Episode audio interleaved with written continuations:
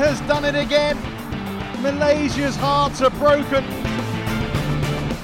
What a smash! How on earth did he get that back? Love all. Play. Hello and welcome to the 17th episode of Shuttle Talk, and it will be a special one.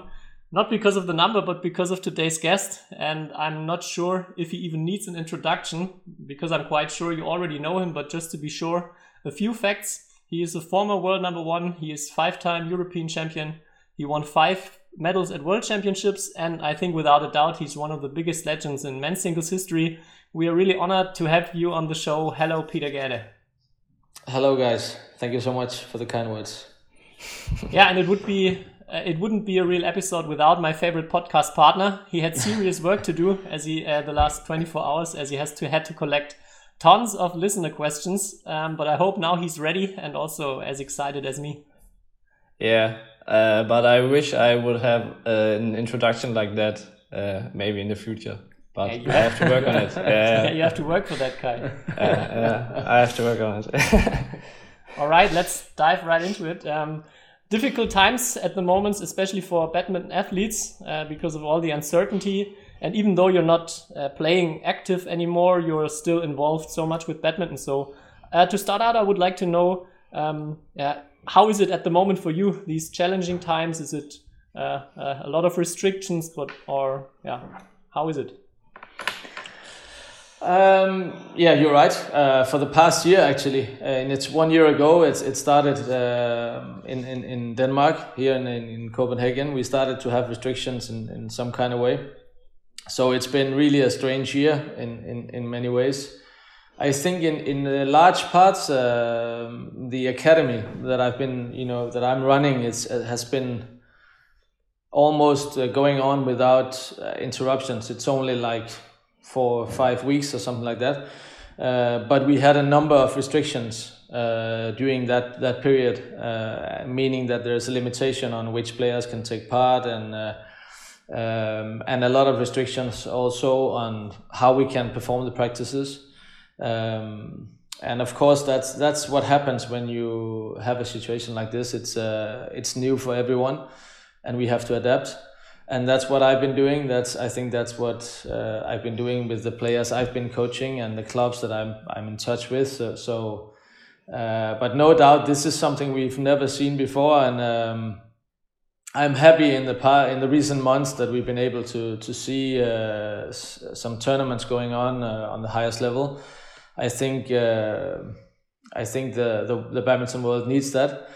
I think this period has also shown us how dependent in the badminton world we are of each other, and we need all the different parts of the world to go together. And also, I think one of the absolute biggest things for me that I realize in badminton for sure, and in other sports as well, we need the spectators. And the fact that we don't have the spectators now, and it's a huge part of the game, and I hope that this will happen soon. Yeah, definitely. I think we all felt that way watching, especially All England and the events in Thailand last month. Yeah. Let's start maybe at the beginning. We want to talk first of all about your career as a player, and maybe to start also there right at the beginning. How did you get in touch with badminton, and how did you start your long journey? Yeah, we're going way far back now. Far way back. I grew up in a small city in the western part of Denmark. Only about 3,000 people living there.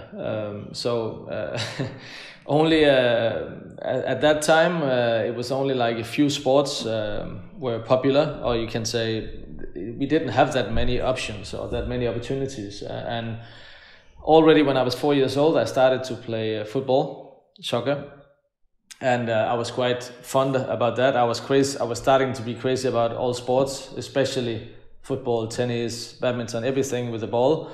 And I started with football when I was 4. My father was playing football, and he brought me to the stadiums, and I was sitting next to the courts. And he did the same with badminton. And already at that time, I was like, I could sit for 1 hour and wait for my parents to finish up the game, and then after that I just, you know, if they wanted to hit just 10 minutes with me, I was like, whoa, so happy. And that's that kind of passion for sports in general. It started already at that time. So football when I was 4 years, badminton when I was 6 years old, and it kind of grew from there. This was a small community, so everybody knew everybody, and it was like sports were kind of one way to get recognized and kind of one way to show what you were capable of, and for me that was both football and badminton were the ways where I kind of felt I was at home here. I was also doing quite well in school, but this was like, school was just like normal, and this was special for me. I felt something special when I was on the football pitch or when I was on the badminton court. When I was 9 years old, I had one coach in this local club, which was quite a good coach, quite a knowledgeable coach. Carsten Larsen was his name, and he had some experience from the best leagues in Denmark, and he was doing this job in this small community. I think just to earn a bit of money or something like that. I don't know,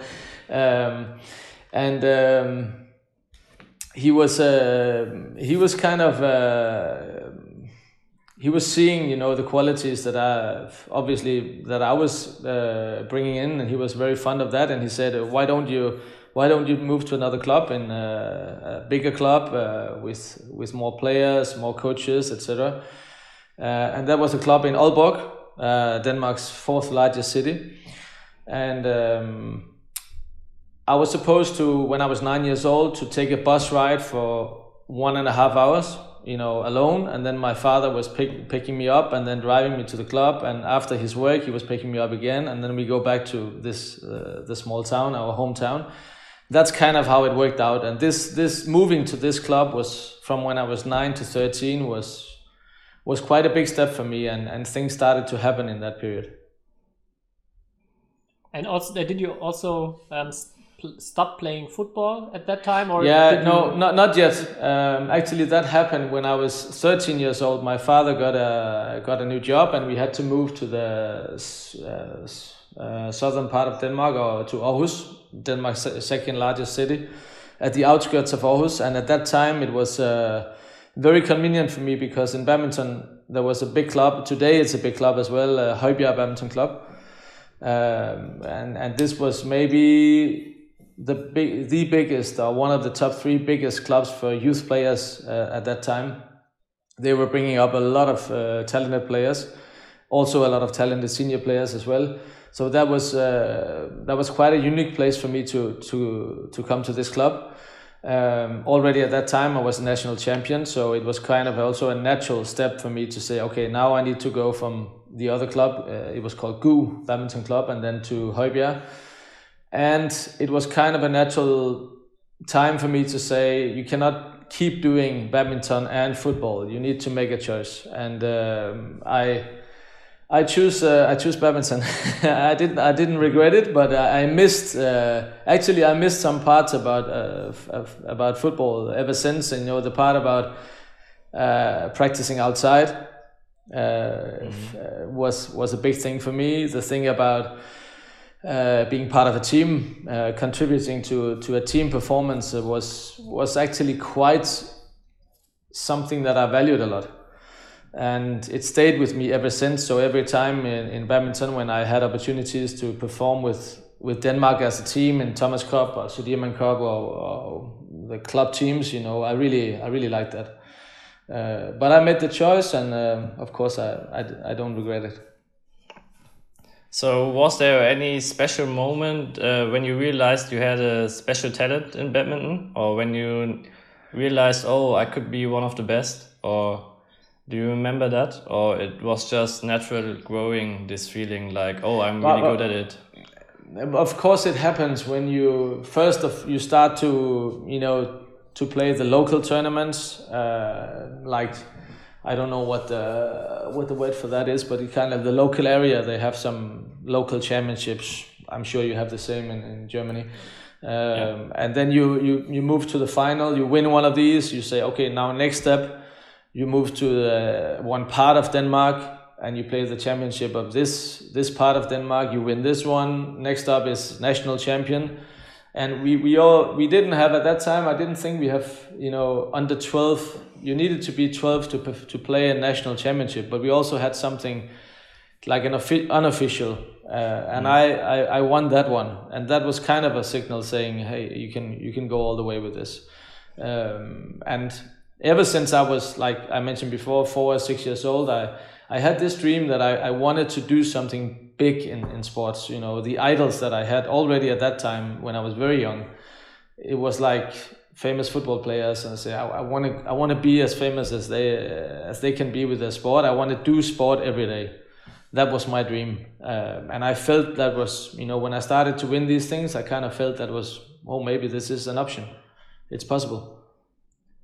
I would also like to know, during your junior career, were you always kind of outstanding, like you've been in terms of Denmark when you were grown up, or was it always very competitive that you had to fight for national championships, for example, when you got older? It was quite competitive, especially in the early years, and I didn't win everything. I think I was I had a bronze medal in under 14, I think. So it was quite competitive in that, and you played like all three categories. I was a double champion, national champion when I was under 12. And then at under 14, it was quite competitive, and I remember I was I lost in the semifinals. So, and then from under 16 on, and then I won from that point. So quite competitive, and quite a lot of good men's singles, good players at that time. Yeah, I think we still see that a lot when we also look from Germany to Denmark. That you have such a high level, and also not only a few players, but so many of them really pushing each other all the time. So I would like to know, how was your transition to the seniors? Because you were, I think, junior world champion in doubles. Maybe that's also an interesting thing to talk about, because you were also winning a lot of singles, of course, but there you won the doubles. And how was it afterwards when you turned to the seniors for you? I think the transition were quite, already from quite a young age, I was playing with players mostly that were older than me. So from, I think, 11, 12 years, every practice, as a lot of practices I had, I was kind of competing against players that were older. I think that helped me a lot. When I came to Højbjerg Badminton Club, it was so competitive. Also on the, let's say, number third team or a senior team, and I was only maybe 14 or 15 years old. I had to beat like a number of guys just to go to the third best team, senior team. And all of them were like, maybe they were playing for fun, but it was still like, they wanted to beat me. It was not like you don't see that the same way today. It's much easier for the young players to move up in the teams, in the clubs than it were at that time. It was really, really difficult because there were so many players that wanted to still practice on quite a high level, even though they were not professional. So that kind of gave me. Really the toughness. Every day at practice in Højbjerg, I was fighting people like it was a championship. And they loved it, I loved it. I'm sure the coach loved it because it must have been amazing to see practice matches like that. But it's something that I've rarely seen ever since. So it's that was definitely part of the transition for me to becoming a senior player. Then there is the other, that some of the tactical parts, because at that time, growing up, my idols were, playing-wise, were Asian players like Herianto Abe, Zhao Jianhua, Yang Yang, these kind of players, because they were attacking a lot. And I was very aggressive in my way of thinking. And at that time, I didn't want to play defense game. I didn't want to play, and I started to have other coaches influencing my game. I started to, I think I took part in Switzerland in '95, I think, in the World Championships, and I was maybe 17 years old. And Morten Frost and other coaches like that were starting to have an influence on me, and they were looking at my game and they say, "Hey, Peter, you can't just attack like that all the time. It's impossible." And I was like, "You're not gonna say that to me. I'm the one who decides that." And I was kind of fighting, especially with Morten, for a number of years about this kind of tactical issue, you know, how is my playing style supposed to be? And I'm sure he was telling me, like I am today, to a lot of younger players, you're not going to be able to beat senior players like that. So that was kind of it was a good struggle, a good battle, a good way for me to gain toughness. And I think that, I don't know, I think I managed that transition actually quite well, because I had so many great opponents, so many difficult type of players. You know, it was not only one type. It was something. They were really strange players. They were awkward players. They were mentally very tough players. And I think the way we behaved at a practice game at that time, if you see that today also in Denmark, you know, people will say, "Whoa, hey guys, this is only practice. It's not the World Championships." But it was like that for me, for the other guys. It was, and they were like, "I'm gonna beat that young, how can you say, with young kid." Yeah, he's young. He thinks he's the wow. He thinks he's the world champion already. I'm gonna beat him. I'm gonna show him he's nothing yet. That was the attitude that I was up against, and I liked that, and I think I thrived on that, and they also loved the challenge of saying, you know, "Wow, this kid, he's kind of crazy. He want to go all the way." So that made a lot of toughness, you know, that gave me a lot of toughness, I think. So did you care about people saying to you, "Oh, maybe you're too disciplined, or you're too tough, or you take it too serious to sports," or at that time it didn't matter to you because you wanted to be the best, or you can do? To be totally honest, of course, because I was a young boy, so I was also growing up. I moved to Aarhus, the outskirts of Aarhus. That's the second largest city, so lots of things happening for me coming from a small town to second largest city, new environment, new friends, and they were looking at me because I was starting to make priorities, saying, "Oh, I cannot go to these parties, I cannot be part of this, I cannot be part of that, because I want to practice." And there were no limits on how much I wanted to practice. I never said, you know, "This is too much, I'm staying home," or whatever. You know, people had to kind of, "You're staying home now, Peter. You're not going because you're dead, or you're injured, or whatever." They really had to hold me back, not to go to practice. So I couldn't get enough, and it doesn't mean that it was easy. I was aware that I also wanted to be, you know, part of the social life at the school, but at some point I also knew deep inside I had to make a choice, and I wasn't afraid to make that choice. Also, to be honest, when I came at the national, we had like the national center in Brøndby, and we had the national center at that time in Aarhus. And at that time, today the national center in Aarhus is also, of course, there's a lot of talented players, but at that time it was almost as strong as Copenhagen. You had players like Camilla Martin, Kenneth Jonasen, Jonas Rasmussen, a lot of, you know, national team players. Some of the best in Denmark, some of the best in Europe, they were practicing at this center. When I arrived there, it was like they were looking at me and saying, "Wow, this guy is serious, much more serious than what they have seen before." And for them, I'm sure if you ask them also today, they would say, "This is too much. He's too crazy. You know, he want to practice this net shot over and over again," or whatever. But it didn't matter so much to me. I was like, "Hey, this is what I want to do. I love this," and they can say whatever they want. But it doesn't mean that I wasn't aware, you know, like on the social part, I was still wanting to, you know, to become, to have a good social life also in the club and on the national center and etc. But I also knew, I don't know what, how I knew that, but somewhere deep inside, I knew when to make the priority.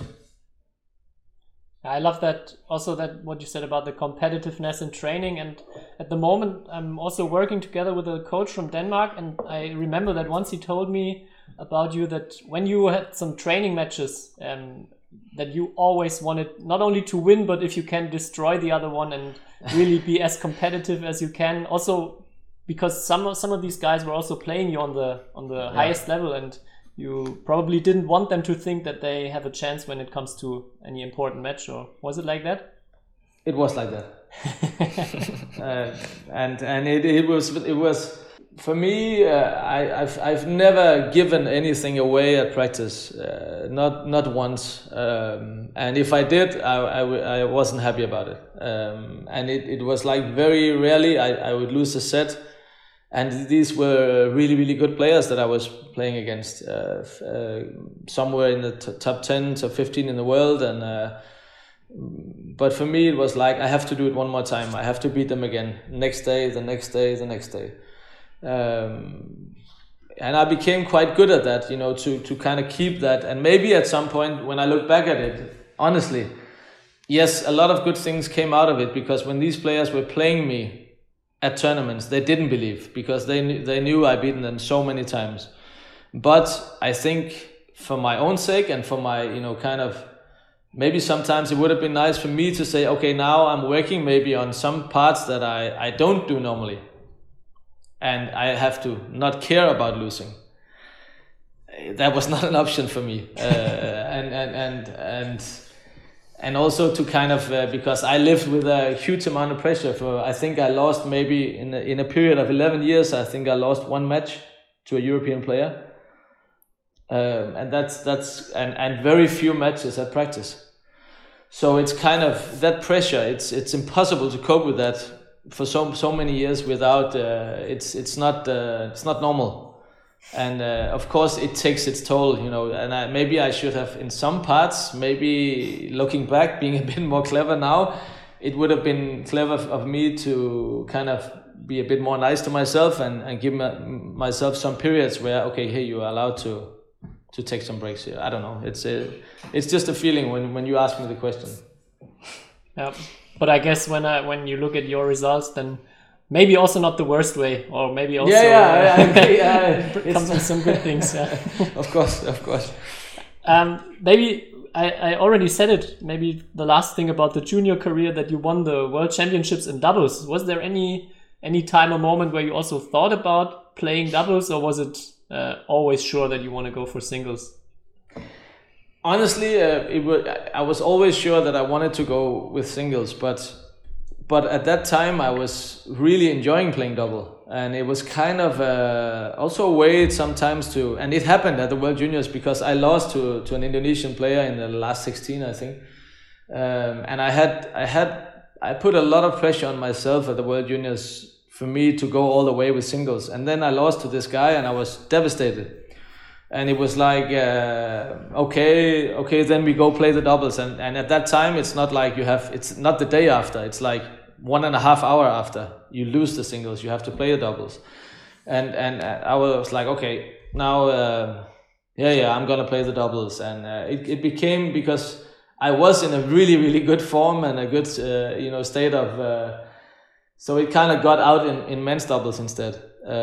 Together with my partner Peter Nissen, of course. So it became quite an amazing experience doing that in doubles. And also in the years after that, even though I put everything on singles, I played a lot of doubles at practice as well. And at that time, the doubles were not that specific around serve, receive as it is today. So it was actually possible, you know, for me and the other men's singles to take up the challenge against the best doubles players. And we had a lot of competitive matches at practice at that time. Me, Thomas Doolarissen, against some of the other Danish double guys. Some of them you may know, but Jon Holst Christensen, Thomas Lund, Thomas Damgaard, Jim Laugesen, you know, and they didn't want to lose to the single guys. So the competitiveness at that time. Later on, also with Martin Lundgaard, Jens Eriksen as well, and Jonas Rasmussen last påske. But at that time, it started to change, and the serve receive got a lot more evident, a lot more. They were doubles players, were really really good at that part, and then it kind of changed a bit, and you knew, okay, if I was going to practice the flat game or the fast reactions, okay, then you would make exercises to do that. And you didn't have to play the doubles. So, but I've always loved to play double, and I still love to see double also when I see matches. I would like to know, I listed all your, or a few of your successes. Was there anything special, or what was the most special moment in your career, what you're maybe most proud of? I think what I'm the most proud of is actually some matches from Thomas Cup, because I don't know, this tournament kind of became something special for me because of my past with football and being part of a team and also this part about when you're individual, you know I followed football a lot, and you know, this part about representing either your country or the club in this special way together with others, you don't have that when you're individual. It's in another way. And when you played Thomas Cup, you kind of had that same feeling. And I had a very an amazing experience in '95, being part of the Thomas Cup team as kind of an outsider, because I was not very old, so I was kind of, I think, '95 or '96, I'm not sure, but it was in Hong Kong, and Morten Frost was the coach at that time, and he selected me. And actually, in front of maybe some other guys that were a bit older, more experienced than me, and he was saying, "Hey, I want this young guy to take part on the team, to give him some experience." And when he selected me, he brought me to his office and he said, "Peter, I'm going to select you for the team at Thomas Cup, but you're not going to play. I'm going to put myself on the team before you're playing." And I was like, What is he, you know, why is he saying that, and why is he selecting me? Of course I should have a chance of playing, but then he was really, and it was quite a brilliant way to approach it from his side, because when I came to the tournament, all I did was sparring with the others, so I was kind of crazy prepared for every practicing, sparring with either the other men's singles or Camilla Martin on the ladies singles. I was playing singles with her, and you know, it was kind of, and I didn't ask one question. I think maybe I did, I can't remember, but I was playing these matches, so it was not like saying, "Hey, why am I not on the team, or I should be on the team," you know, because we had three other guys, Paul-Erik Høj Larsen, Thomas Doolarissen, Peter Rasmussen, amazing players, so even though I felt I had a chance of beating some of them, that was the main team. And it was a learning experience for me. And we had some amazing matches against Indonesia, in Hong Kong. And I kind of learned what it was to be part of a team, and learned what it was to have a role on the team. And my role was not to necessarily play on the team unless something extraordinary happened. I was to learn, and I was to give to the others, and to make sure the others had you know, the best sparring possible. And I did that. And Thomas Cup became something special for me. And in 2000 we played in Kuala Lumpur, and in the group stages we played Malaysia in front of 14,000 people. And I was the first men's singles, and I was playing Wong Chun Han, I think. And just to enter this stadium with 14,000, you know, pretty much booing when my name was on, and the opposite when Wong Chun Han's name was on, it was something very, very, very special. And I was able to. He was luckily he was more nervous with the home pressure than me, so I was able to beat him, and that way to give my team a start at this match was amazing. And I kind of brought that on to other matches, also against Hendrawan in the semi-final, and later on in other Thomas Cup matches. I was able to kind of pass that special dedication for Thomas Cup on, and I also think I passed that on to the team and to other players. And that's also part of the reason why Thomas Cup is something special, I think, in Denmark. So that was you know, to play these Thomas Cup matches in front of either in Kuala Lumpur or in Istora Senai, and even though I didn't win every one of them in Istora, it was amazing to play matches like this in front of 12,000, 10,000. This is something that's actually what badminton is all about. And very few people see this. You know, we don't see this so much in television in Europe, and that's actually how badminton is supposed to be seen. Yeah, I guess you're kind of. That was a long answer to what I was most proud of. But great. I think you're already in the beginning. You said how important spectators are, and I think it's also a little bit sad that you also, when you watch it on screen, you cannot really feel how crazy these people are in those stadiums.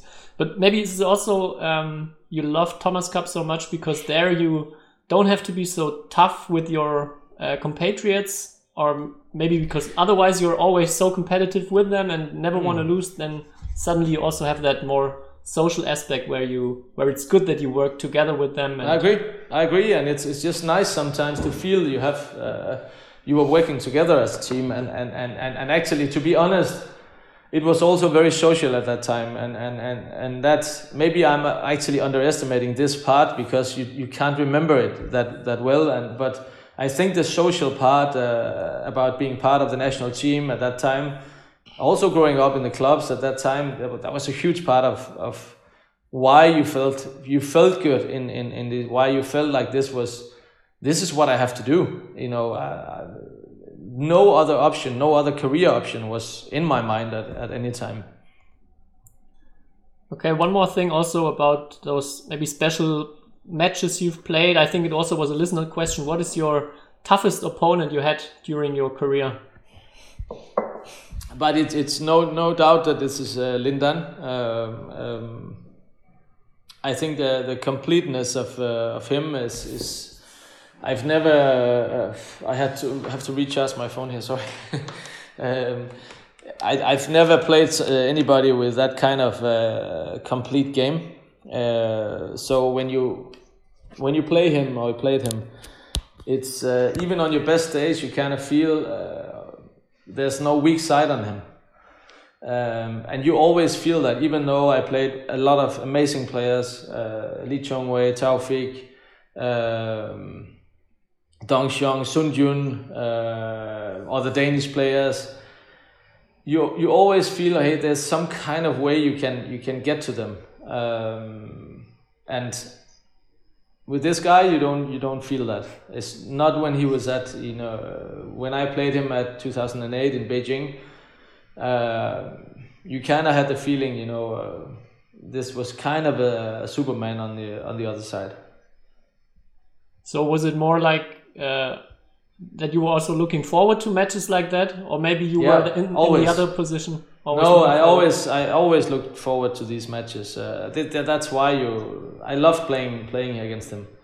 I loved playing against Chong Wei. Also, Chong Wei was not nice to play when he was at his best days because he could really crush you and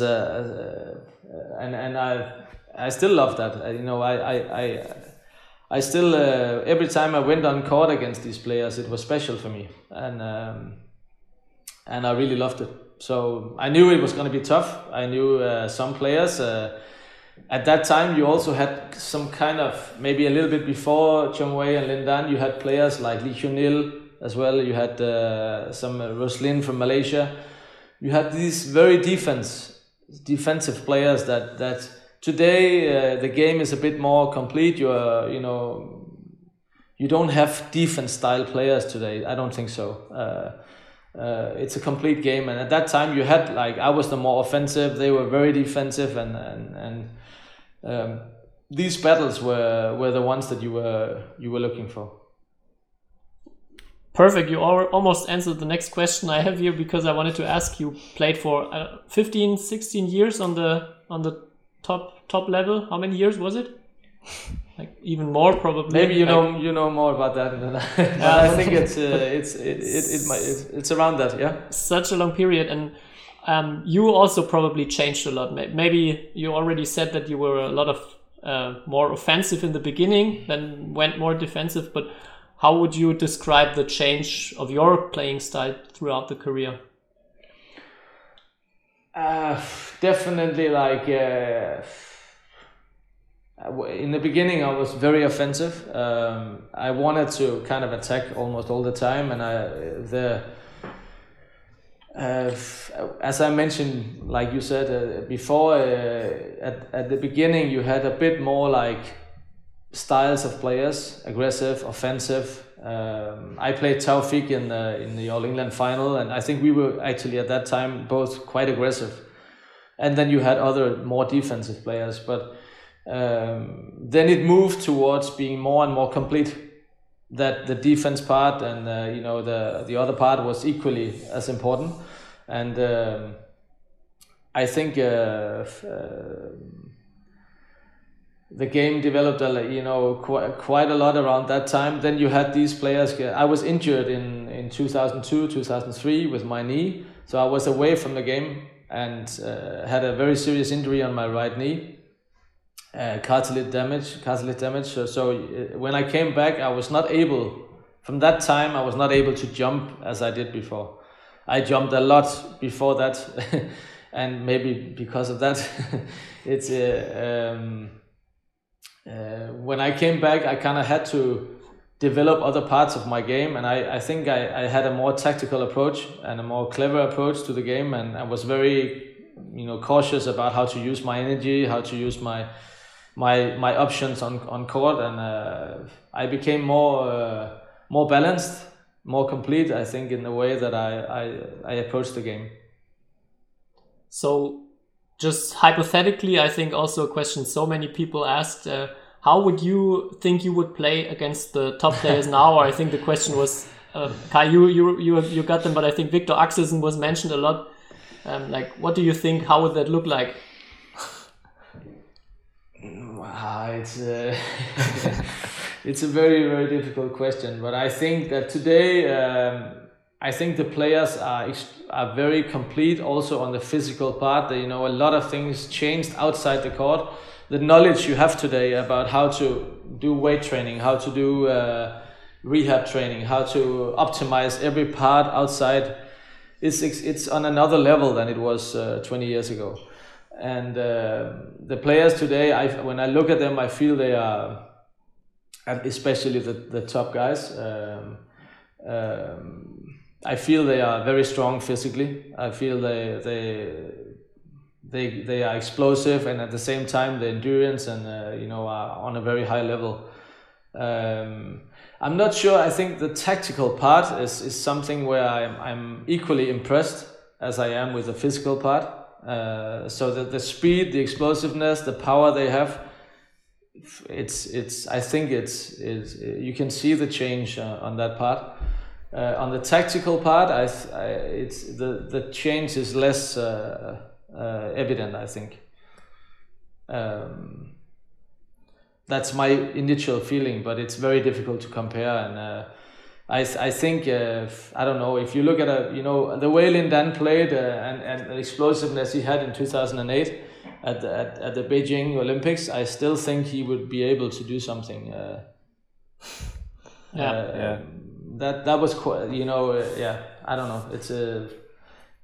I have a huge respect for the guys today, and I think Momota and Victor. And the other guys are playing at a very high level, and it's amazing to see how they perform, and they are extremely complete players.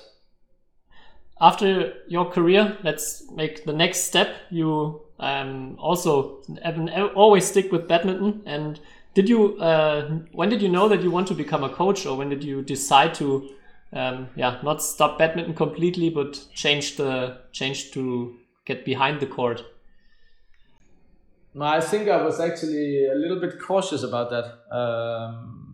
The moment I knew that I was having some interest on the coaching part actually happened when I was injured already, being active. So I started a youth talent project when I was to kind of already at that time starting to pass on to younger players, because I felt we had to do that even more than we did. So I started that project when I was injured, and it kind of kept going. Of course, I couldn't be an active coach, but it kind of went on the side, and I was doing what I could to contribute. And I knew that I wanted something on that part. But at the same time, when I finished my own career in 2012, I was, completely. I had to kind of withdraw a bit from the game because so much pressure, I didn't have anything left on that part. I gave everything, so I had to withdraw in some way. And I found a balance where I was doing something a little bit away from badminton, like an ambassador for Danish companies moving into Asia, and at the same time I was still keeping in touch with the youth talent project.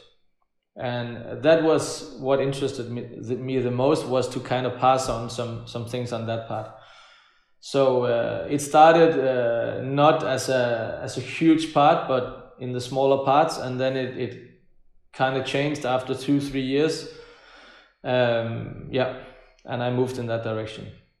Was it then when you went to France after those 3 years? Yes. I kind of got different kind of approaches during that period, but I was not really that interested I also had other parts of me. I was asking a lot of questions at that time, and I will be honest and say it's quite a change with your identity, with your life, to when you are that intense identified with one thing for that many years of your life. I was asking questions whether I should do something totally different, so it was kind of an interesting period for me to find out. And then I got I think France actually also approached me earlier, but then they approached me again after maybe 16 or something like that. No, 15. I can't remember exactly. They kind of approached me, and I said, "Hey, this is what was interesting for me at that time was that it was a kind of a life challenge. It was not only about badminton; it was also about being in another country, another culture, another language, and trying to see, the kind of badminton philosophy that I have. How would that work in a badminton country like France? Because France is not one of the at that time it was not one of the kind of normal badminton countries like Indonesia or Denmark or in the world. It was a new badminton country, and I thought that was really interesting. And I also felt we need more European countries to move forward with badminton. So that was also one of the parts. And last part is that I love food, I love wine, I love the culture of what France also. So it was kind of a combination of a life challenge and an interesting sporting challenge. Perfect match. And what was the thing where did you learn the most during that time in France? Was there anything where you were saying, probably a lot, but anything specific you can say right away? I think I learned a lot. I learned a lot about how to approach another culture than the culture that I've been a part of all my life. So many areas of badminton is natural growing up as a player in Denmark. And the culture we have around how to create a potential world-class player is something that lies deep inside the roots of our culture, from players, from a young player to coaches to club culture, everything. And in France, it was, it's a new culture, and I feel that France have to make their own culture. And then I have to, my job was to give my experience, my inputs to them, to the culture, and they could take whatever they feel that was supportable for or appropriate for the French badminton culture. And I tried to give whatever I could for these 3 years when I was present, and I think also being the leader, being the front man, the boss in a project like that is there's so many areas that you have to master, and this was the first time for me being in that situation as well, so I learned a lot from that, it was tough on many ways to adapt to a system, as well as just following your philosophy about how to be a coach, how to be a mentor, how to be a leader. So I did the best I could to find the balance, and I think how can you say it was a huge challenge, but a very interesting challenge, and I learned a lot from it in many ways. I would also love to know, in terms of pure coaching, was there anything that was super hard for you, or also maybe unexpected hard for you, and also something that was very easy for you? Like, because I think most players, I can just imagine, when you play on your level, you probably think you've seen so many things, and you already said you come to a completely new culture and maybe also work with players in a different way. How was that anything that really maybe shocked you also in the beginning, where you said, oh, I thought that was a little bit easier maybe? Yeah, I don't know if I thought it was easier, but it's just I think the way I see it, it's a lot about culture. It's a lot about how the upbringing is of a young player. And you wanna put the basis in. If the base is strong, then you have kind of a common understanding of where you're going. And for a lot of the French players, they are brought up in a different kind of system, naturally. It's a different badminton culture than the one in Denmark. So it's meaning that a lot of parts of being a professional athlete, a lot of parts about being a badminton player is some parts are, for me, very natural, but maybe for a French player or for another European player, it's they are brought up in a different culture. So of course it takes a lot of adjustment, and I also think the way that I will be honest, that I'm a demanding coach, but I'm also a coach who kind of I'm there for my player. I protect my player. I wanna create a safe frame around my players, but at the same time I'm also quite tough, quite demanding.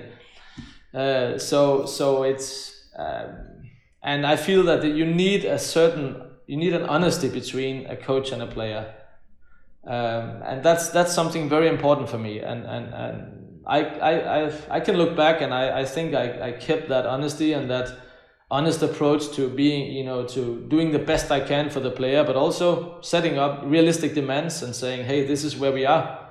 If we want to go to next step, we need to be better at these areas. I'm here for you. I'm ready to make the things happen, but you need to do the hard work. And sometimes going, to improve big things is you have to go out of the ordinary. You have to be crazy. You're not gonna go to extraordinary things with the normal way. It's not gonna happen. Not in my world. So you have to kind of pull out something a bit crazy. You need to be extremely professional about how you live, what you do every day. You need to be ready to fight when things are tough,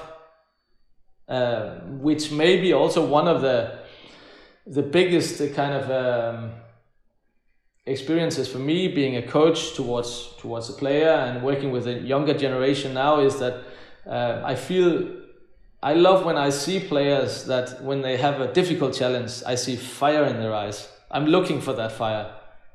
I don't like so much when I see players, you know, they have the challenge and I see the fire is not there. They don't like the challenge. They don't like when things are tough. They want the easy way.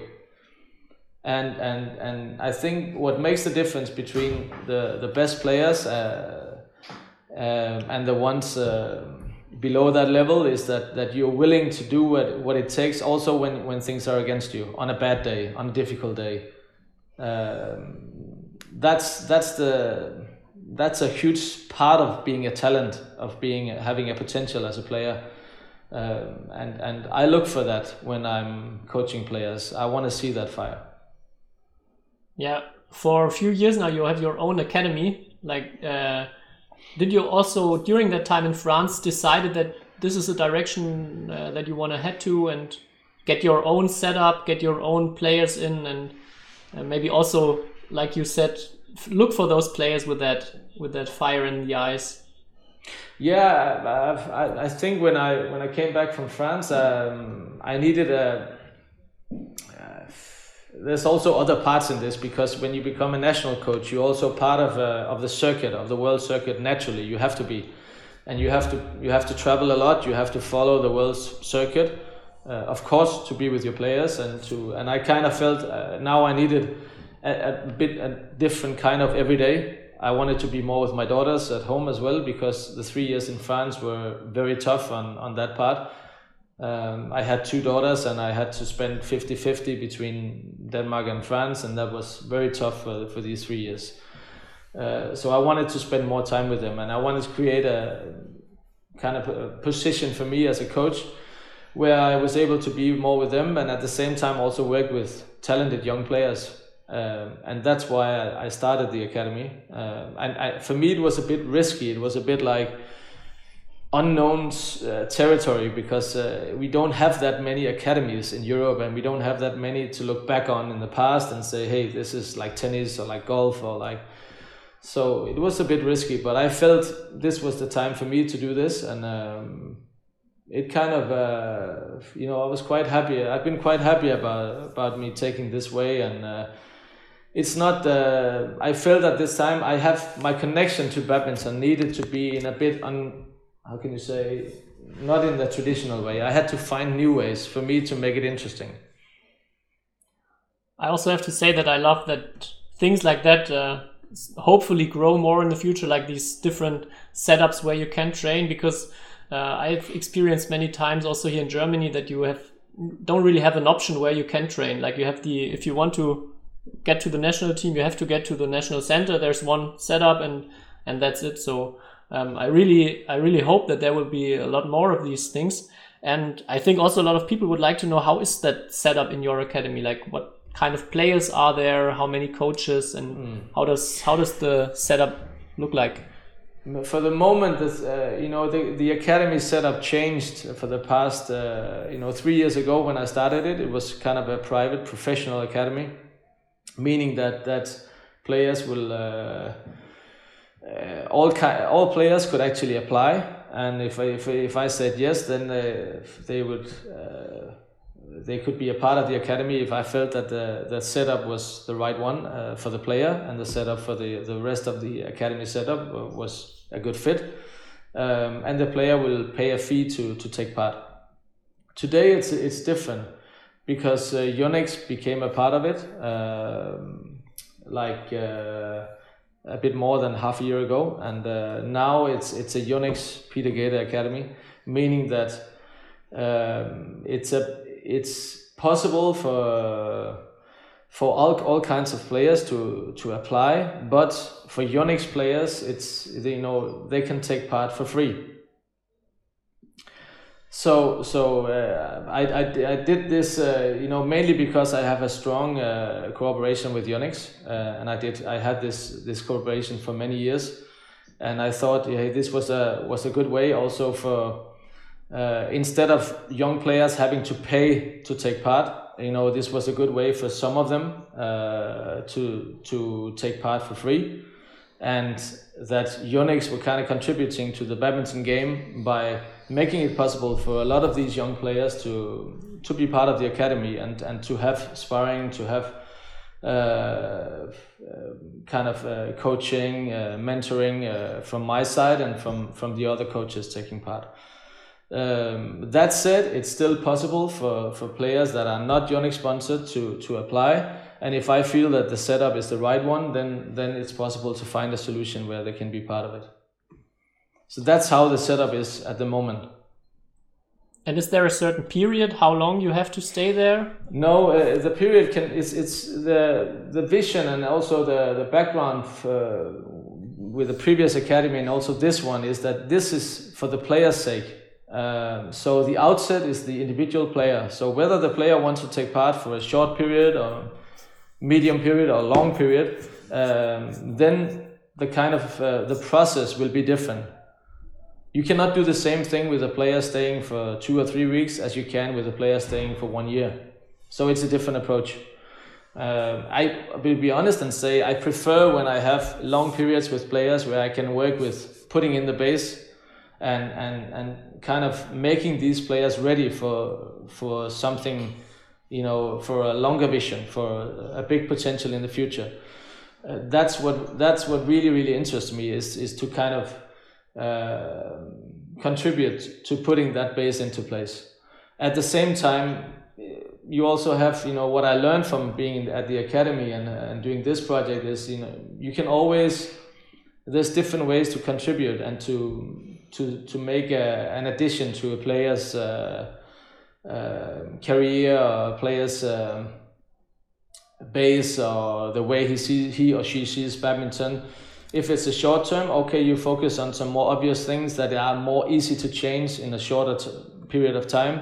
If it's a longer one, okay, then we can go deeper and we can work on some of the more bigger things. And it is actually the player who's got the. It is from the, how can you say, the outset is the player. And then it's my responsibility to make it happen the way that every player attending the academy will get the best out of it. And that was actually, when I started, I was like, it's going to be difficult because as we all know, working as coaches, working with badminton, we know that it's not, when you have 15 or 20 players with individual outsets, it's very difficult.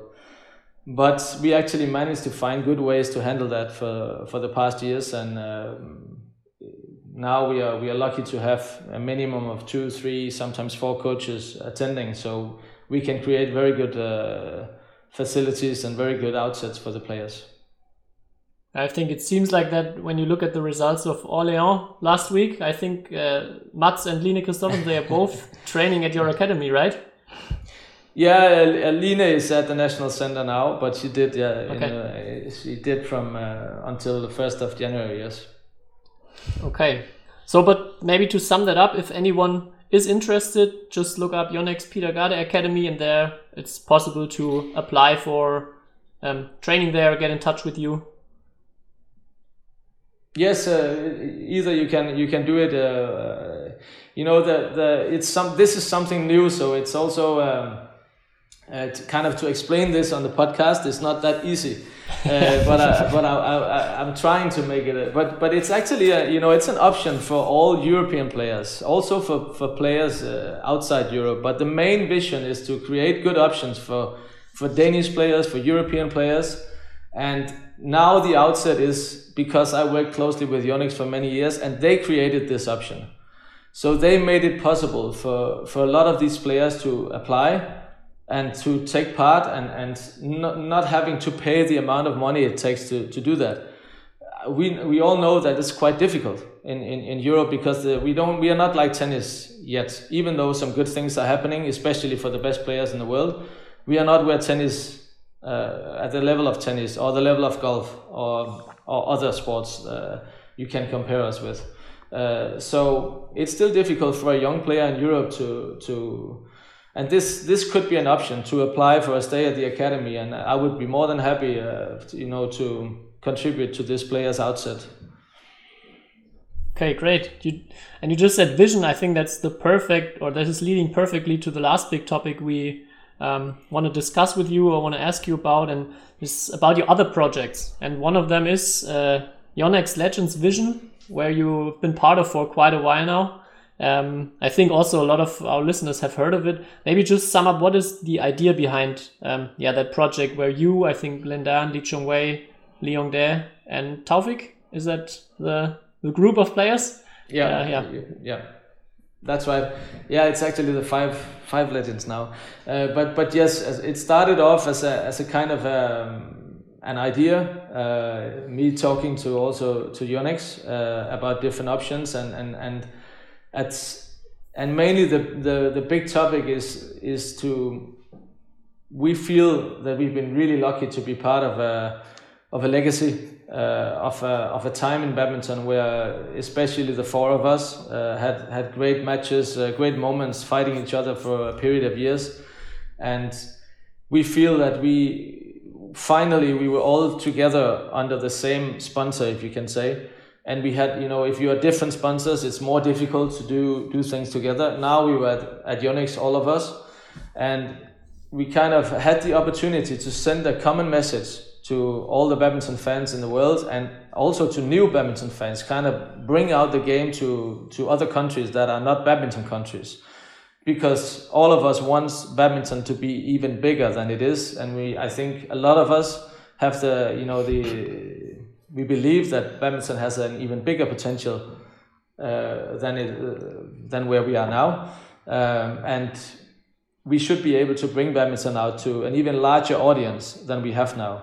And by doing that, we need to pass on the message and at the same time also pass on the message to say that, we are very grateful for what badminton has given us as a career path, as a life path, and so many great moments,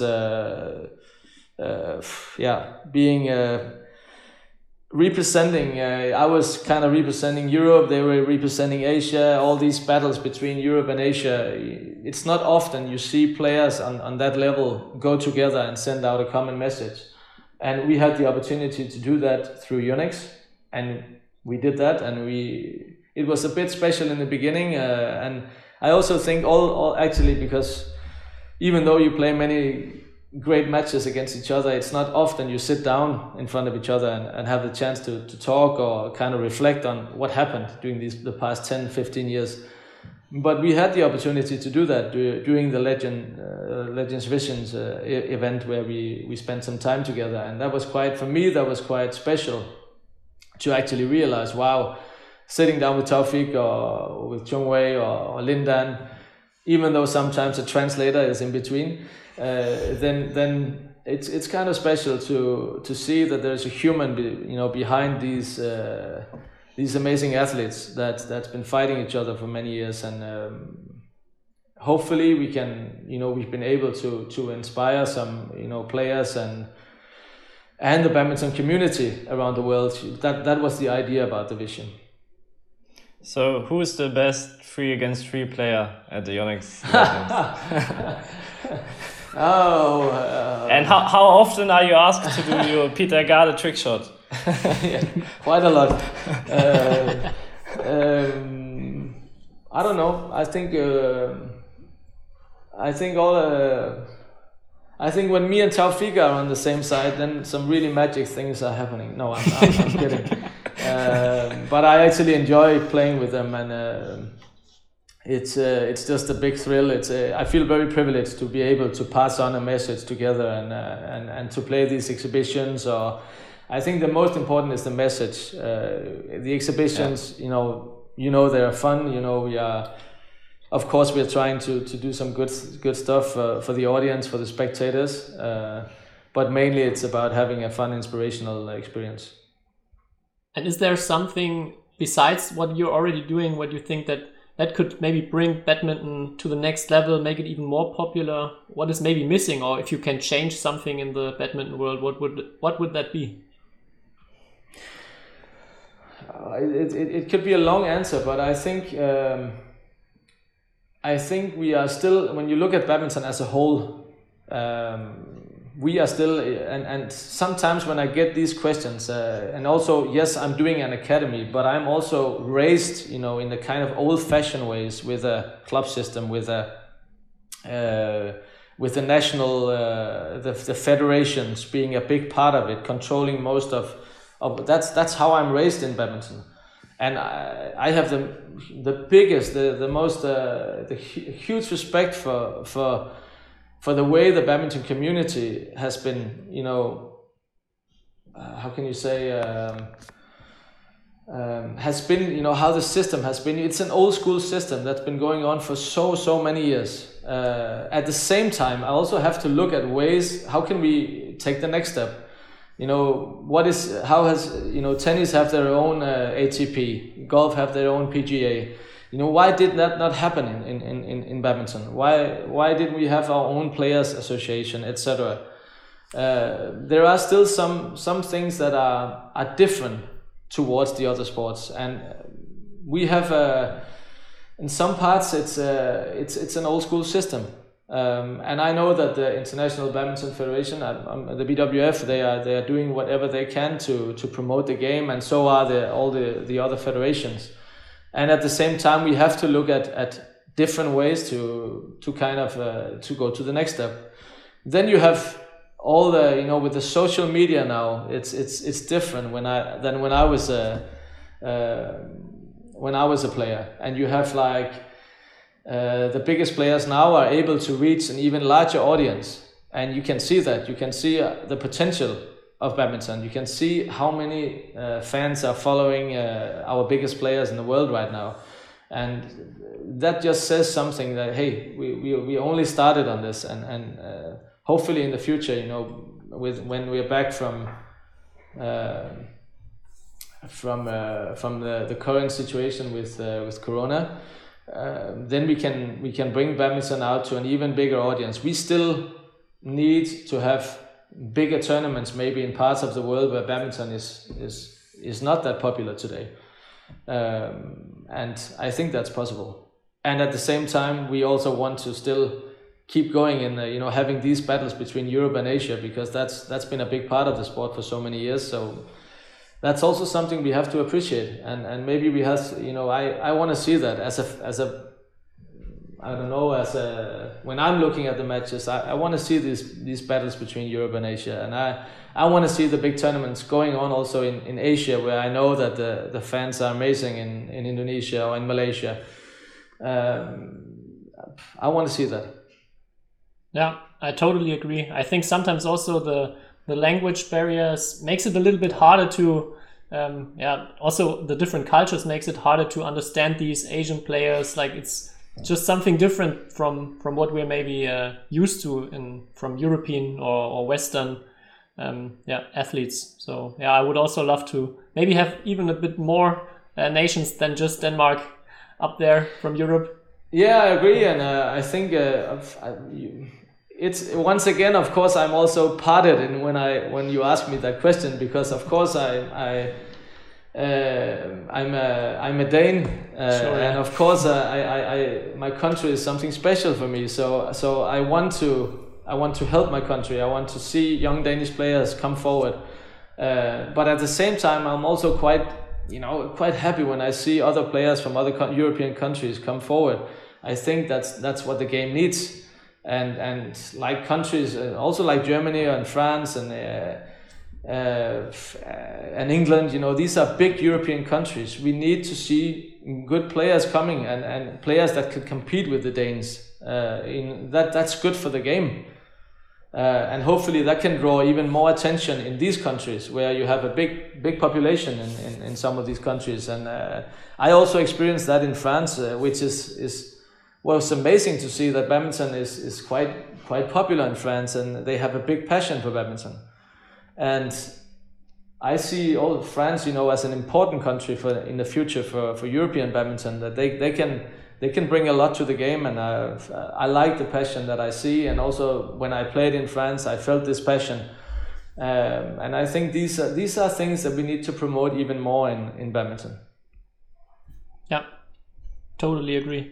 I have one last thing about your other projects, and this takes a step away from badminton. I saw that you are planning sounds like a little bit insane trip on Iceland. I think you're still looking for some challenges now when you're not on court anymore. Just let us know what you're planning to do there. It kind of yeah, about half a year ago, I have a close friend who's a former Michelin chef, but also he's kind of crazy about doing different projects that are challenges. And he had, I think about 1 year ago, 1.5 years ago, he had a challenge where he had to climb or walk Kilimanjaro. And following that, the next challenge was to walk across Iceland from the north to the south, 300 kilometers in 10 days. And he kind of asked me, Peter, do you want to take part on this? And I was like, this also in this time with Corona and a lot of, I said, why not? This is an interesting challenge. First of all, the purpose is you know, it's two charity projects that are connected closely to. It's Danish projects, so I don't know how much sense it makes, but it's projects with kids. And to make better conditions for kids at the hospitals, and so it's the project behind is really a serious and a good one, and I felt why not? You know, I have a different interesting project that I know nothing about trekking. I know nothing about staying outside in the wilderness. So that I kind of said yes to this, and now I've started to practice towards this. And of course, it's quite natural for me when I set up a target, then I start to do what I have to do to reach this target. So I've been walking and trekking a lot for the past 3-4 months, and I have a lot of respect for this. And now we'll see if I'm able to do the challenge on Iceland in June. Yeah, but always looking for new challenges. Yeah, but it's like, going back to something we talked about in the beginning. It's I have to admit, and I would be honest and say, if you live a life like I've been doing, it's you're not on some parts you're not going for the normal. You're going for something a bit out of the normal, and that's how I am as a person. And that's kind of the path that I'm going to choose, and I have chosen also after I stopped playing. Awesome. I think now, Kai, I hope you're prepared for just a few of those tons of listener questions. I think you made a shorter list out of it with some interesting things that are maybe also quite fast to answer.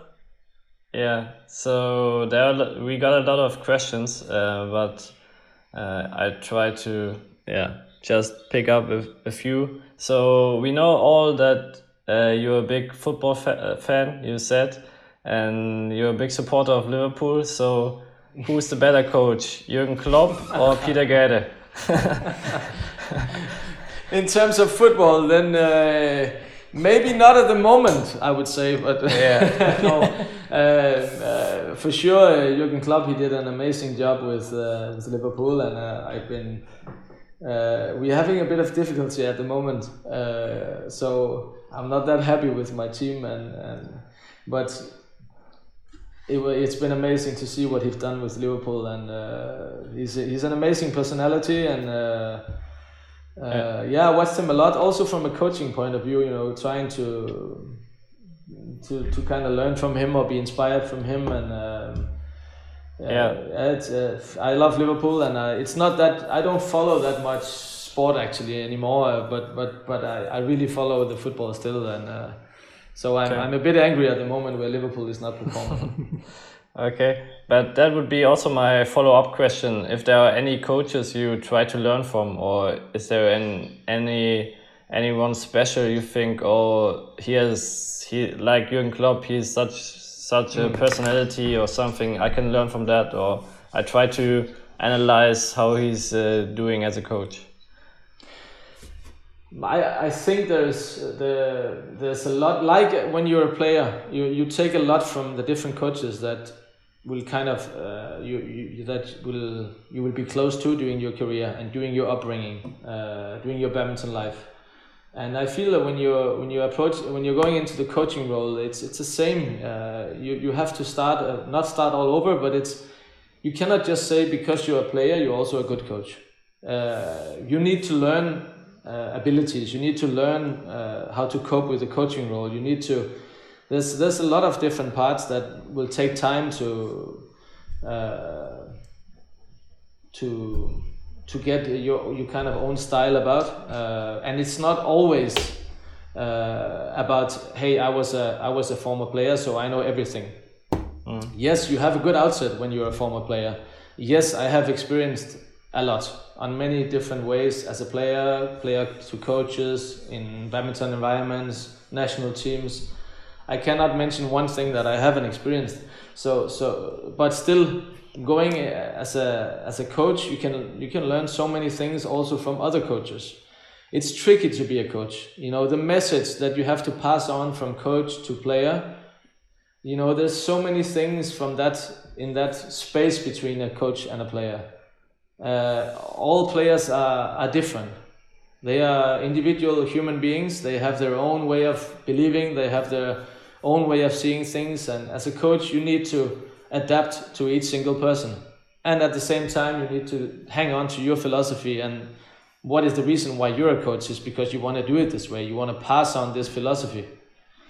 And that's, for me, that's really interesting. And maybe that's the most interesting thing for me of being a coach is you know, it's the human part, it's the psychological part, it's the whole process, trying to, you know, to pass on your experience from you as a coach to the player, how the player will perceive this, how the player will achieve this.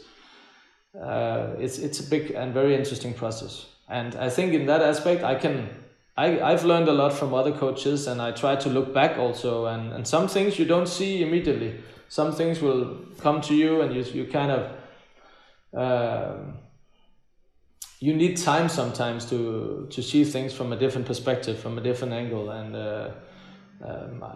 no matter what, I can say I have a lot of respect for coaches all over the world, how they work with players in badminton.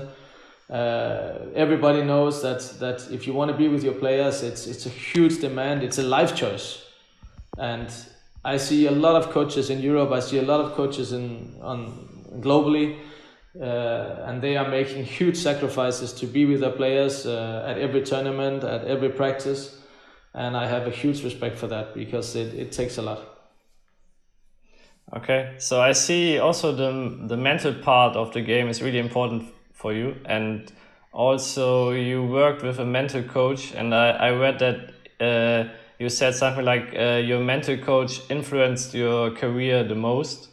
I read or something about that. So what can you say, how intense did you use that, and how intense or how do you implement that as a coach now, the mental part? Or do you want your players to work with mental coaches? Do you think it's the most important thing, or one of the most important things?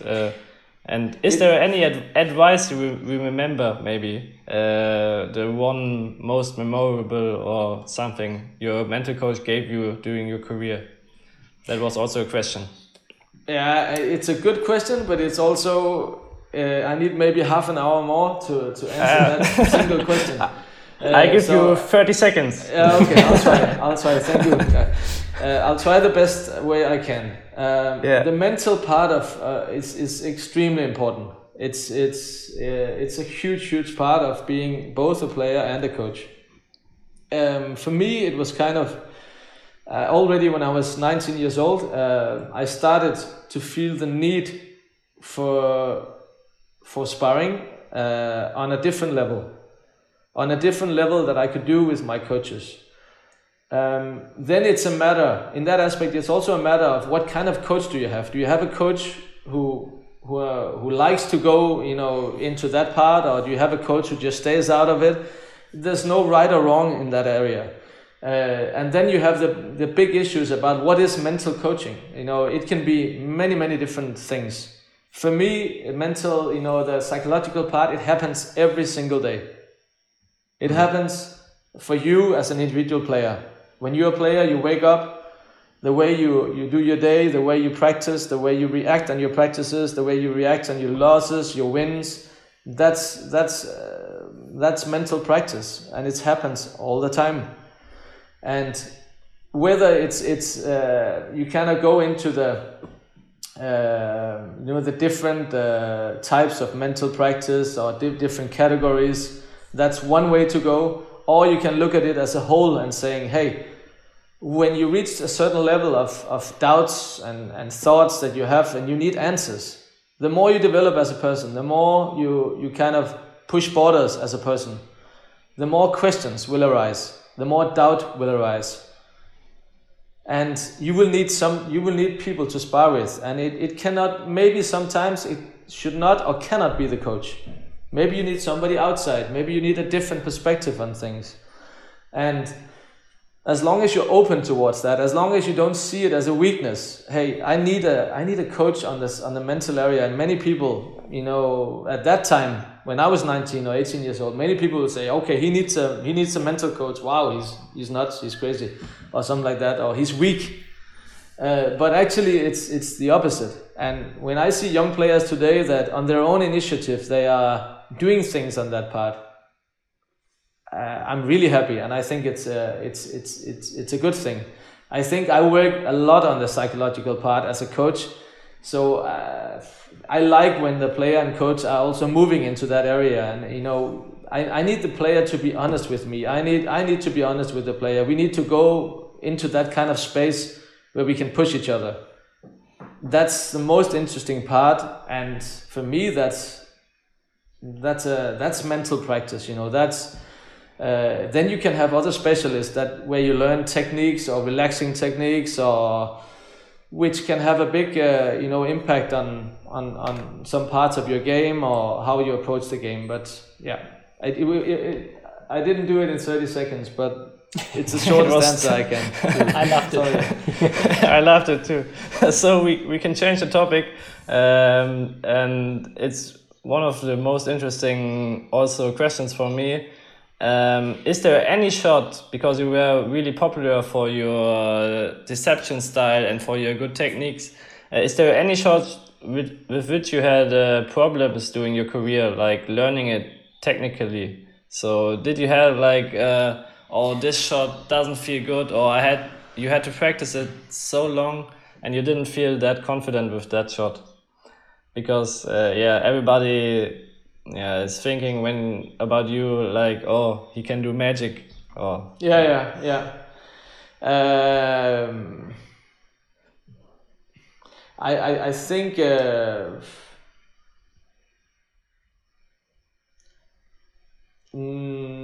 can't remember like a specific shot. Then it's more like specific situations during the game, during the matches, where you feel uncomfortable about different parts of the game.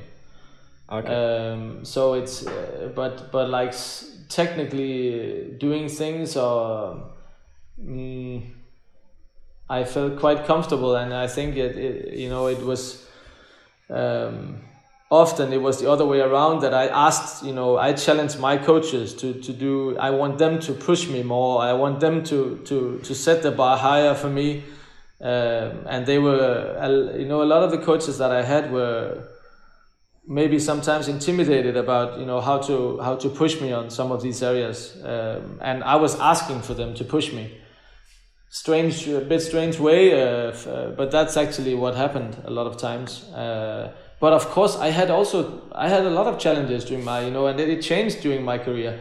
Maybe for a couple of years, this part of the game was I was struggling about this, or this part of the game, the serve was a bit shaky on my side, and I had to find the rhythm on this part and change some things and work with it. Work with the flick serve, because that became a big part of the game. I mean, in men's singles, not a big part, but that became a part suddenly. And we were not doing high serves anymore. And so it's so many things happen in the game, and you have to adjust all the time. And even though I was technically a really good player, it doesn't mean that all parts of the game were easy for me. Okay, then we could go on with maybe the most weird question, because we have this thing in this podcast, like when we had our first guest episode, it was like we asked also for questions, and then somebody wrote the question, we want to know What's your favorite salad dressing? And now we ask every guest what's his favorite salad dressing. Wow. And people are always asking about that. If we forget it, we get like 100 messages. Yeah, you cannot forget that question. So okay, I will answer it very fast. Most important. Okay, most important one. Yeah. I will answer it very fast, very simple. I have a lot of friends who are chefs. And I'm a lot into food, and actually, my favorite dressing is extremely simple. It just requires you to use the right kind of amount of olive oil, fresh lemon, and salt and pepper. But very few people are able to mix these four elements in the right way.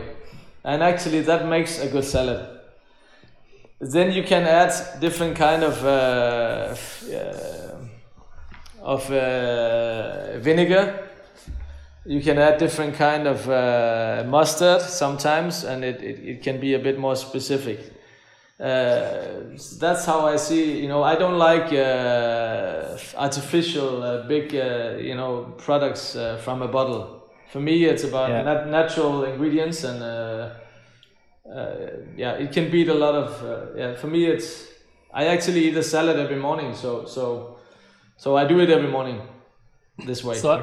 So I guess Peter's not only the most successful badminton player on the podcast, but also the most experienced salad dressing expert. I don't know anything. I'm sorry, guys, but I haven't listened to the other guys, so I don't know. I will not be. It's fine. But that was a really sophisticated answer. I don't know. For me, it was simple. Okay, so I think there are only two questions left from my side. One is really short. You can say yes or no, because we talked also about Viktor Axelsen and you. Is Denmark winning the gold medal this year at the Olympics? Yes or no? Or is Kento Momota too strong? I will always say yes to support my compatriots. Okay. And is there any? It's not only Victor. Anders can also do it. Yeah, it's crazy. Number 2 and 3 in the world. So, but is there any international player you would like to work with as a coach? Like you said, you love that passion. When you see a passion from a player, is there any player you see, or I would love to be her or his coach? That's a good question. I'm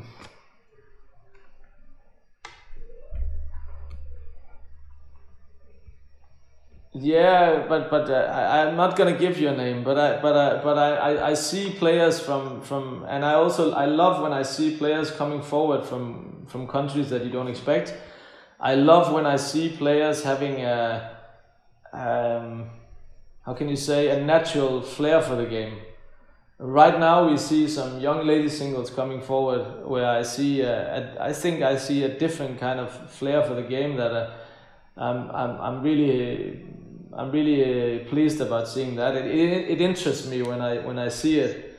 The physical part will always be a big part of lady singles, men's singles, all the categories.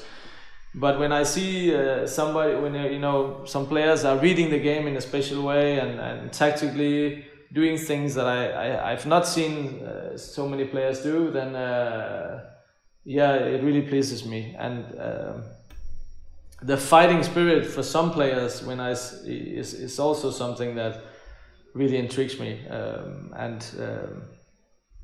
Also on a European level, when you see tournaments where players are from countries that are not normally badminton countries, and you see young players coming forward, that's it's special, and I hope we're going to see a lot more of that in the future. Okay, so I see kind of a mixture between Carolina Marin and maybe Indonesian style too, and some Danish style too, maybe. Yeah, okay. That sounds like quite a good mix, I would say. I'm sure quite a lot of countries would like that mix. Yeah. And hopefully from Germany, it's... Yeah. Maybe in 20 years, people would say, the German part is really important, or the German badminton identity. should be. But honestly, you know, talking about that, I think it's important, and I think you are a big part of Europe in many ways, and you know, outside badminton as well. And I think you also contributed to the badminton community for many years. I know you have a strong tradition of clubs, and for me it's important. You know, I want to see German players also contributing to the, you know, to bringing out new players in Europe. So for me it's. I hope we're gonna see even more players coming forward in the future. Maybe you got some advice for Germany. I think you played Mark several times. Yeah, but of course Mark. I played Mark so many times, and I love his. You know, he's a big fighter, and I had at some points I also felt like now is the time he should beat me now, because I was an old man at some point, but it's.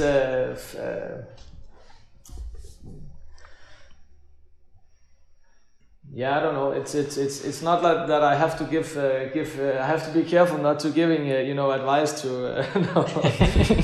But I feel that maybe sometimes the difference is it's also a mental barrier sometimes, and it's about young players growing up believing that they can be among the best in the world. Like also for a Danish player growing up, it's also sometimes beating the Chinese or beating the Asian players, and the same way if a young German player or European player grows up, how to compete with the Danish players, and in the game of badminton we need players to arise from different countries. And even though I root for my compatriots, I also root for European badminton, and I hope that I love the battles also with Germany in the past, especially in the European team competitions. We had quite a few battles, so maybe I love them because I won the most. I don't know, but it's been yeah. Well, I always really enjoyed the battles with Germany, so it's, yeah. I was really happy about you talking about Thomas Cup, because I always tell people that it's also my favorite tournament. And for sure, Germany is not that successful as Denmark is, so I haven't won that many matches at Thomas Cup like you, but it's still like, I think at Thomas Cup we in Germany have some kind of special team spirit, and I think that's something we are doing maybe the best, or we are one of the best in the world, like in these team tournaments, but maybe we're missing this individual talent still, but yeah, that's why I loved your answer, and that's good for our listeners. I think talking about it earlier, we talked about some of the directions that badminton could, but in golf you have the Ryder Cup. Yeah, it's for me maybe the greatest team competition in sports, and we have the same in badminton. We have the Thomas Cup or Uber Cup. Thomas and Uber Cup is equally a huge asset for the sport, and something that we should promote even more, and we should bring out to the badminton audience even more than we're doing. Yeah, definitely. Yeah, Toby? All right, finished with the list. I only have a few short questions to sum it all up, and I guess you have almost answered most of them in a certain way. First of all, what are your goals, or what is your biggest goal for the future, maybe besides your Iceland trip? What is on the list now for the upcoming months and years? For the upcoming months and the next couple of years, it is to the new setup with the academy. It gives me even more opportunities to work with young players, and I want to build up a strong base of young players. Hopefully, young players coming more frequently to the academy. And hopefully I can, contribute to the badminton community having young players. I know mainly here when I'm talking the academy, it's probably mainly from Denmark or Europe. So if I can in some way contribute to that, and give the, you know, the different national senders, because it's also about that the countries will have. I'm not a competitor towards the federations. I wanna work together with them. You have to see the academy as a supplement, as an addition, and something that they can take use of. And if I can create that kind of role for the academy and the things I'm doing, I would be very happy for that. What else is coming up in my life? We'll have to see. Probably a new challenge. For now, it's about completing Iceland trip, and that's going to be tough enough a challenge, I think. But I really get the impression that you will find further or other challenges in the future, and will never be tired or never get tired of that. I think what life has taught me is that I don't know which direction it takes me, and we'll see. Maybe we talk about a different subject in a few years. Yeah. But one thing is for sure, the passion I have for this, when I wake up in the morning and tomorrow morning I'm going at the academy and practice with the players. I never feel like, hey, why are you doing this? Do you want to just, stop the car and turn around and do something else? And I have other interests, I have other passions in my life, but for sure badminton will always be one of them. That's awesome to hear. I have one more thing. I think you already touched that a lot with saying that players have to be, or they are well-rounded now at the moment at the top, but is there something you think you need to become a world-class player? Like a must-have, everybody should have, maybe in his game. I think maybe personality is the most obvious thing, that you will really have that fire you talked about. The fire is definitely the most important thing for me, and to take out parts of the game is really difficult, because it is about being complete at this stage. But I think the physical part is a big part at the moment.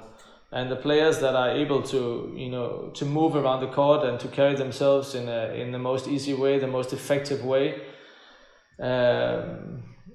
is also the players that are, no matter the stadium, no matter the shuttles, no matter the drift, no matter where we are in the world, they're gonna handle the conditions the best way possible. So it's not easy to take out one aspect, because these players you see at the top, all the categories, they are complete. And but the physical aspect is amazing, and it's amazing to see how fit they are and how well they move, no matter the size, and the challenges that they. I know how hard it is to play these matches over and over and day after day, to play 1.5 hour, 2 hours matches for some of them. So they are amazing athletes, and we have to be quite happy that we have these amazing athletes in our sport. All right, before I get to the last question, I really want to acknowledge you for everything you're doing for our sport and all the things. I think it was clearly for both of us, and I think all the listeners, that you're doing so much, you have so much passion for the sport, and also to bring it forward. So I really love to hear that, and also the fact that we are almost hitting 11 p.m. now. You probably have not such a long night, but now we're already talking 1 hour 40. I really loved every single minute of it, and I really want to thank you for your time. And maybe before I get to the last question, how to get in touch with you, or how to follow you, learn more about your projects, the things that you're doing with your academy, your Iceland trip, and so on. But first of all, it was a pleasure. Clearly, I can also feel the passion from your side, so that's really nice. And to follow me or get in touch with me, to follow me, it's probably on the social medias now, on Instagram or on Facebook, and on petergade.com you're able to get in contact me if needed. Okay, great. So the question I always end the podcast episodes with is asking about what did you set you apart from others, or maybe to rephrase it, what is your superpower in terms of badminton?